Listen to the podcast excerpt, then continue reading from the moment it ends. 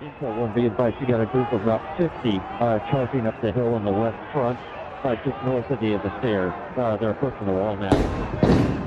Dismantle the reviewing stand and throwing metal poles at us. 50, Give me DSO up here now! DSO!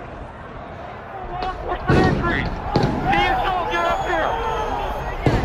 30 seconds out.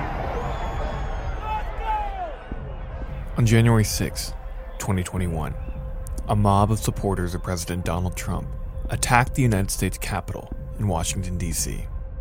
Their goal was to overturn his defeat in the 2020 presidential election. Lawmakers and staff were evacuated, while rioters assaulted law enforcement officers, vandalized property, and occupied the complex. and there's been a significant escalation in just the last few moments. They have broken through that police line.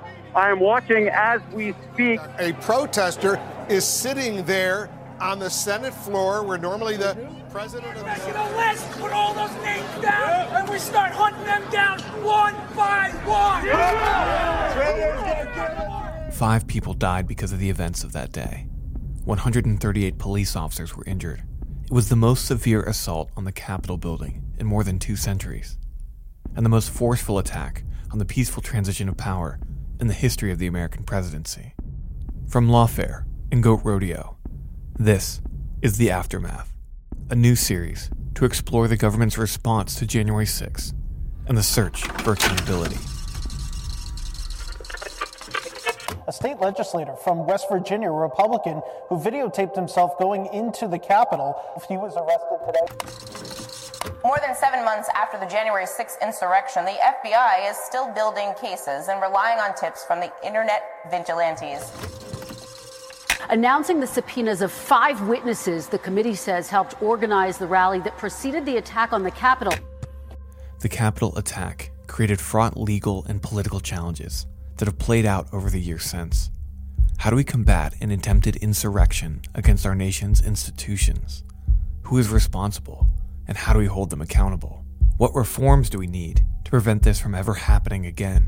Can we even tell the whole story? Back here in the U.S., former President Trump is trying to stop the White House from turning documents over to the House committee investigating the January 6th Capitol riot. We cannot leave the violence of January 6th and its causes uninvestigated. The American people deserve the full and open testimony of every person with knowledge of the planning and preparation for January 6th. The series is not about the events leading up to the attack, or about the attack itself. It's about what happened next, about the efforts to confront and counter an insurrection.